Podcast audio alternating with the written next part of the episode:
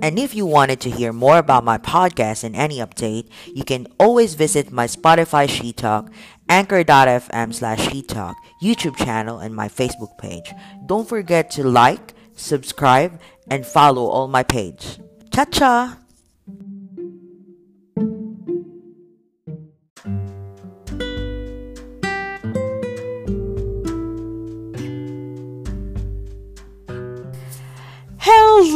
Mga kashis and good evening Philippines and good morning Saudi Arabia. You're currently listening on She's Talk. Uh, tayo ngayon. The reason for that is because it's Thursday and maaga ang aking shift and that would be the reason that I will be giving my my talk today uh, maaga. And right now, alam ko naman na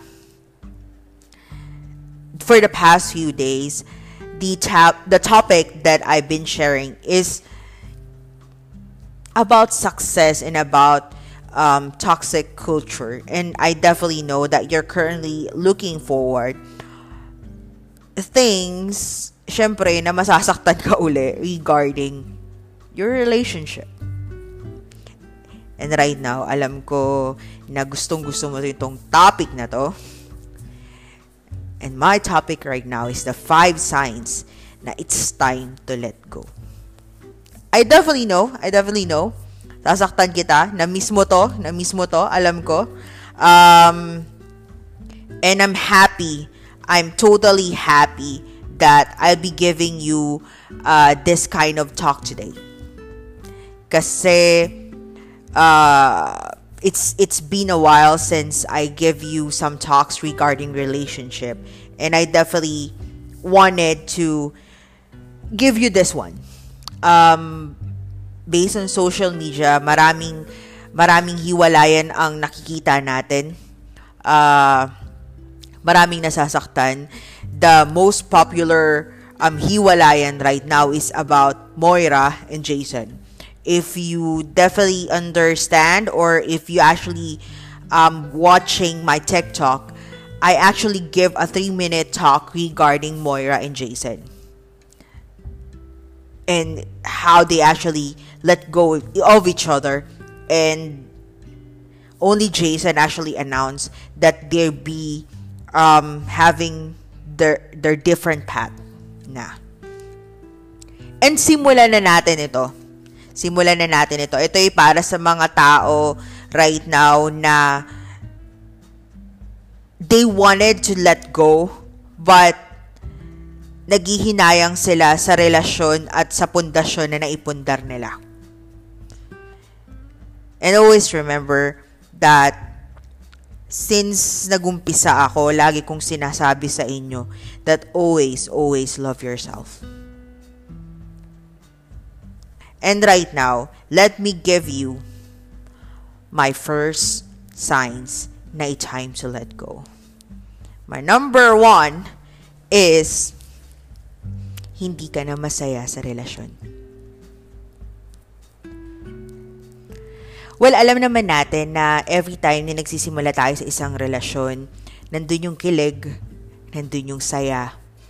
But as time goes by, dumadating tayo sa point na nandyan na yung lumalabas na yung totoong ugali ng bawat isa and it it's, it's actually up the, to the both of you kung paano mo tatanggapin yung mga flaws and differences ninyo.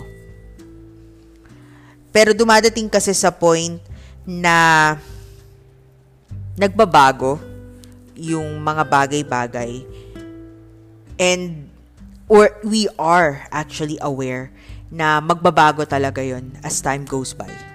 The reason for that is because um, the reason for that is because nagiging as at ease na tayo sa isa't isa, nagiging at ease na tayo doon sa karelasyon natin na sometimes there are times that we actually take it for granted na lang. This one is actually we're actually speaking about happiness and not how you actually coping or how you both of you are actually getting along And obviously kasi, um, every relationship has its ups and downs. Pero dito sa sa signs na binibigay ko, um, it seems that it's already lifeless na. Napapatanong ka na sa isip mo na parang may kulang, parang hindi na masaya. Alam mo, mahirap kasi explain yan kasi um, because I have that kind of experience previously that it seems that everything is okay. Um, walang problema. There's nothing wrong about the relationship. It's just that lang. I just don't feel that I'm, ha- I'm happy anymore. Hindi dahil wala ng kilig. Alam naman natin na mawawala yung kilig na yun eh. It's just that lang kasi um, parang may hinahanap ka na hindi mo na makita dun sa relasyon na yun. And that makes you hindi ka na masaya in the relationship. Kasi the more na hindi ka na masaya sa isang relasyon, the more na dumadating yung point na wala ka ng pakialam. Things are actually different na. Things are continuously being a disaster na. The the passion, the good times, it seems that it's gone na. It's not good in a relationship. You have to think about that. Um, there are times kasi that you actually keep on holding back na lang sa isang relasyon. But it seems that um, mahirap kasi explain eh.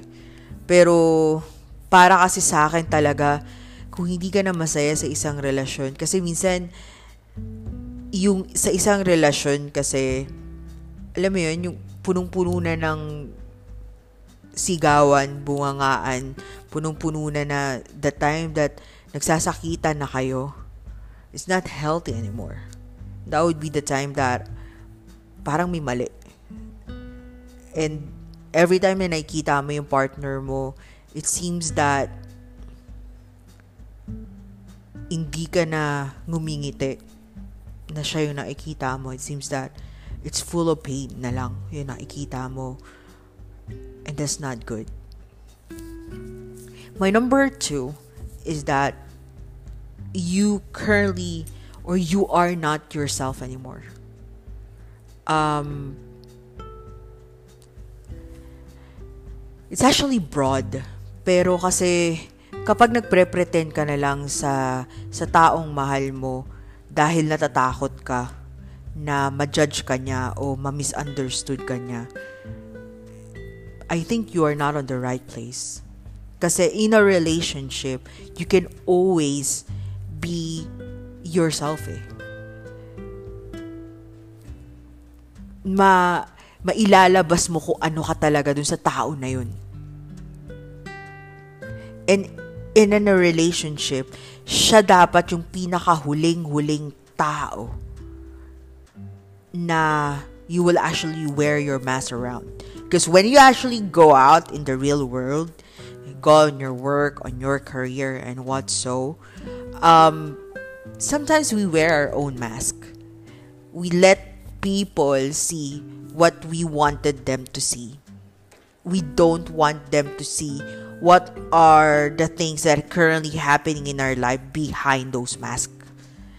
And with our relationship, with our partner that we choose to have, we should not be wearing that mask. Dapat kaya mong express yung sarili mo sa kanya. Kaya mong sabihin yung nararamdaman mo sa kanya. And if it happens that pinipigilan mo na maging ikaw sa kanya dahil lang natatakot ka na ma-judge ka niya, natatakot ka kung ano man yung magiging komento niya sa'yo, then there's something wrong. Well, to the people who are currently listening right now, I definitely know na sometimes women like me um, is full of emotion. And uh, mas there are women who are who wanted to express their own self. Gusto nila sabihin sa mga partner nila kung ano yung nararamdaman nila. And some of the partners or some of the men would actually see that as arte lang. Well, sometimes kasi, mas masakit yon in, in our part because because we are emotional being. And we definitely know that women are emotional. Men are actually just mostly um, intellectual or logical.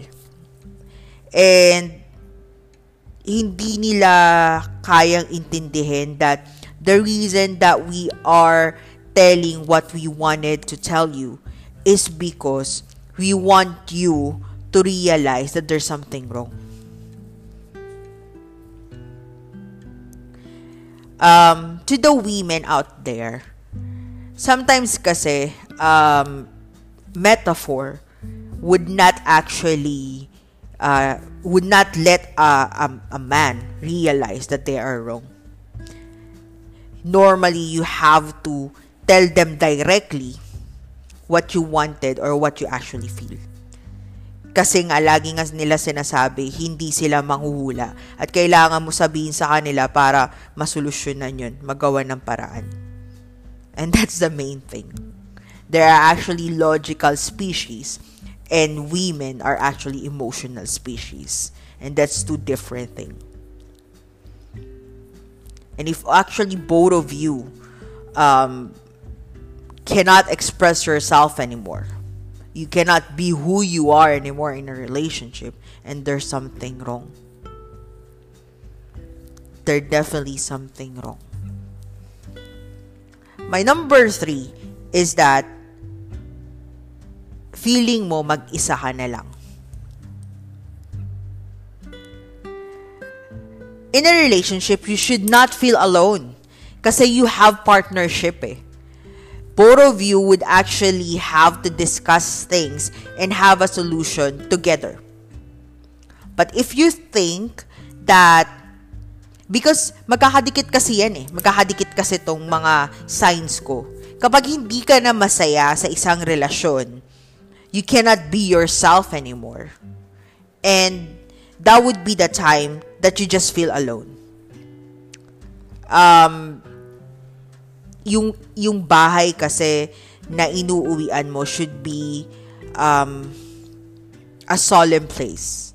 It's actually one of your peaceful places supposedly. But when you actually feel na when you go home, you feel alone anymore, there are actually changes happening on your on your relationship that you cannot explain at all. And there's something wrong. Hindi ka dapat nag-iisa sa isang relasyon eh.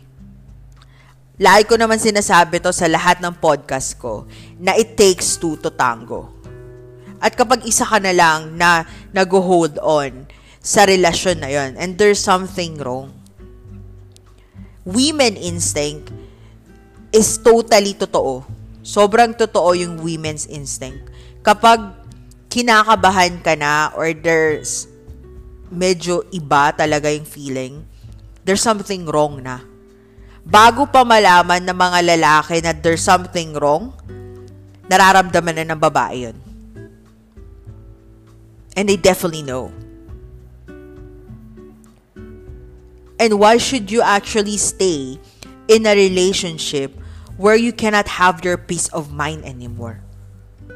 Kung lagi ka na lang nag-overthink, kung lagi ka na lang hindi nakakatulog every night. A healthy relationship and a peaceful relationship should should actually give you your peace of mind. And then that's something.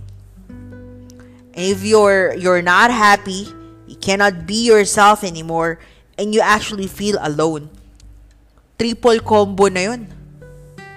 So why you actually stay? the reason that you're actually been staying, let me give you my number four, is because you're hoping that things will actually change.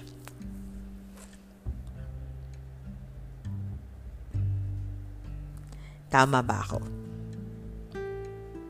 When you actually hoping that everything will actually change, um, you've been trying to to fix it for so long, for quite some time. But you actually still know and you actually feel it in your heart that you are not happy anymore in anymore.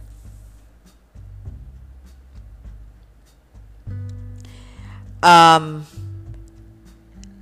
you actually keep on holding in a situation like that is because you you're actually looking forward on a slight chance that the there will be there will be changes that were uh, underwent on that relationship. Uh, you're actually waiting for the things to get it better. Kasi, alam mo sa sarili mo that you're doing your best so that the relationship would keep on holding on. Like what I said in my previous um podcast, I have a 10 year relationship. And I've, I actually feel these things. Eh, dun sa relasyon na yun. Madating ako ng bahay, uwi ako ng bahay for the kids kasi may trabaho ako. Asikasuhin ko yung mga, yung, yung mga bata. It's like monotonous routine. It's actually a routine that I have to do every day. Hindi ako makapag-makeup kasi ayaw niya. Um, every time that I could actually open my mouth, my mouth, um, para sa kanya, arte lang yun. Um, I cannot actually express what I feel because the time na I open my mouth na naiirita na siya, ayaw niya na akong kausap. And in every in every um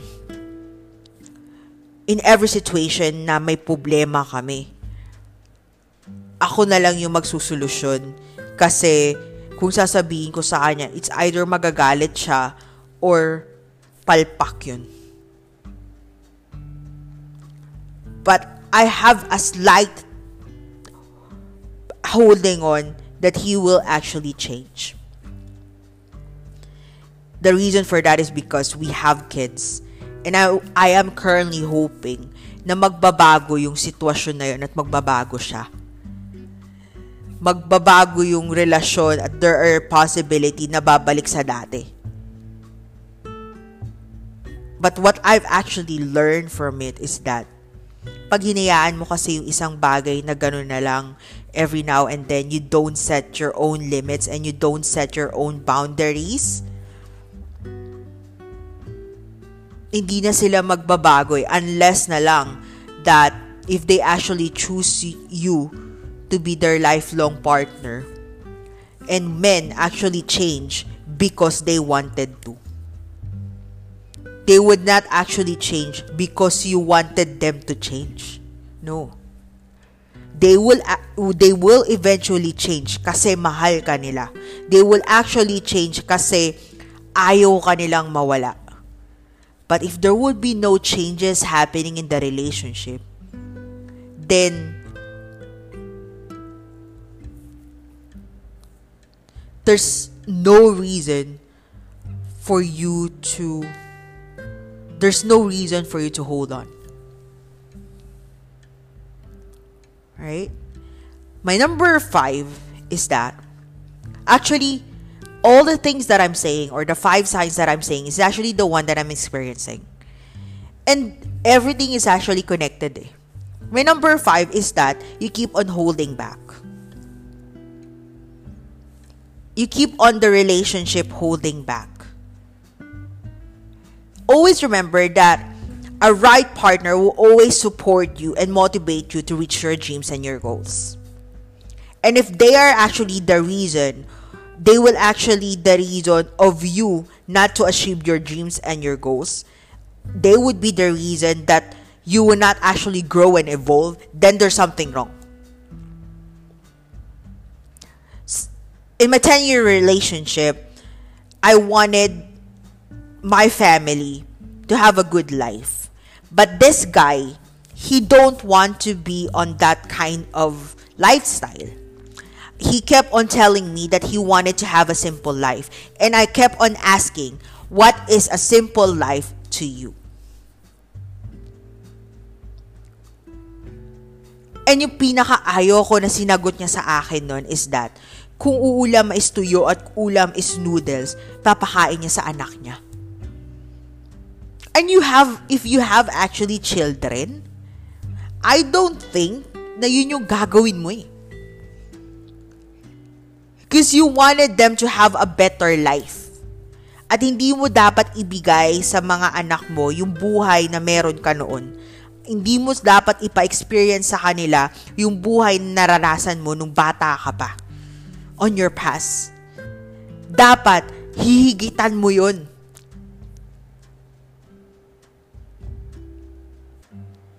And for me, that by that time, it seems that yung mga goals ko na gusto kong ma-achieve, hindi ko ma-achieve. Kasi sobrang bigat sobrang sobrang bigat niya na parang hindi ko lahat kayang ma-achieve. Pero the time na I let him go, it seems that everything that I wanted to have, I already achieved na. I built my own house. I have my own car back in the Philippines. I have a good life here in Saudi Arabia. My kids are actually have their own good life then sa Pilipinas. I sustain all the, what they actually need na. And it seems na it's very light.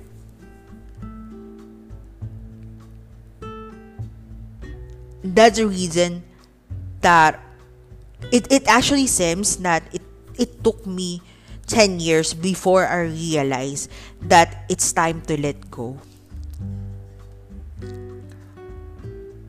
Kasi kapag mahal mo yung isang tao, umaasa ka na magbabago eh. Umaasa ka na mahal ka rin niya. Umaasa ka na magbabago yung nararamdaman mo at magbabago siya. But what I actually realized that loving someone or giving everything to that someone is not actually enough. Kasi kahit anong pagmamahal mo dun sa tao na yon at kahit anong bagay yung bibigay mo sa kanya o binigay mo na lahat sa kanya hanggang sa maubos ka, kapag ayaw niyang magbago, at hindi ikaw ang pinipili niya every day and every night, then walang silbi yung mga bagay na yun. At kung ikaw lang yung kumakapit sa isang relasyon at ikaw lang yung tao na gustong ipagpatuloy pa yung relasyon na yon walang silbi yun. Kasi nga, relationship is actually between two people at hindi lang sa isa. And let me give you my she stock. Sometimes, you have to make decision that will hurt your heart but heal your soul always remember that relationship should bring out the best in us, help us grow, help us evolve, and most importantly, help us unmask our true selves. Yung partner natin should should feel like home. Which yun yung lagi mong tinatakbuhan. Hindi da, hindi tinatakbuhan papalayo, pero dapat tinatakbuhan papalapit.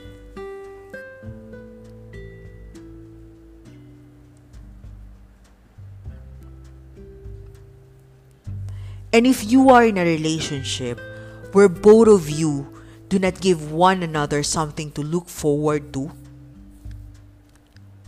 you are doing um, or you are actually on a wrong person. Minsan, kailangan na nating bitawan ang mga bagay na hindi para sa atin. Mahirap, pero dapat kakayanin natin. Masakit, pero kailangan natin gawin. Mahirap magmahal ng isang tao na hindi naman ikaw yung pinipili araw-araw. At nasa sayo yung desisyon kung mag stay ka sa isang relasyon kung saan araw-araw, gabi-gabi nasasaktan ka at araw-araw, gabi-gabi umiiyak ka.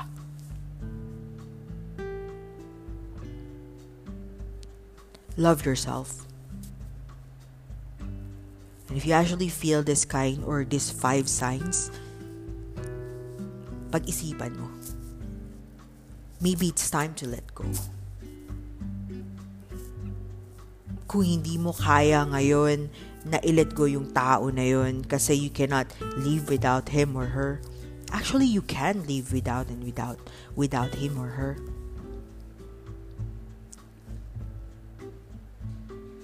It's a decision that you have to do. It's a choice that you have to make.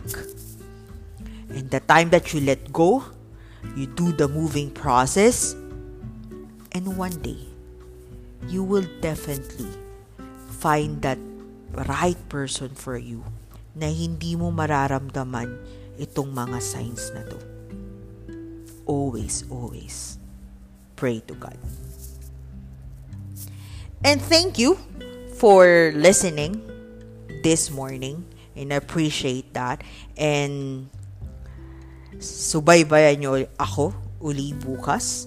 And thank you for listening and cha-cha!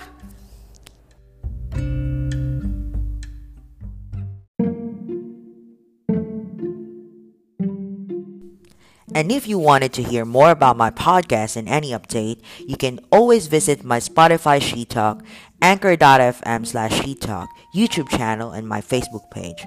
Don't forget to like, subscribe, and follow all my page. Cha-cha!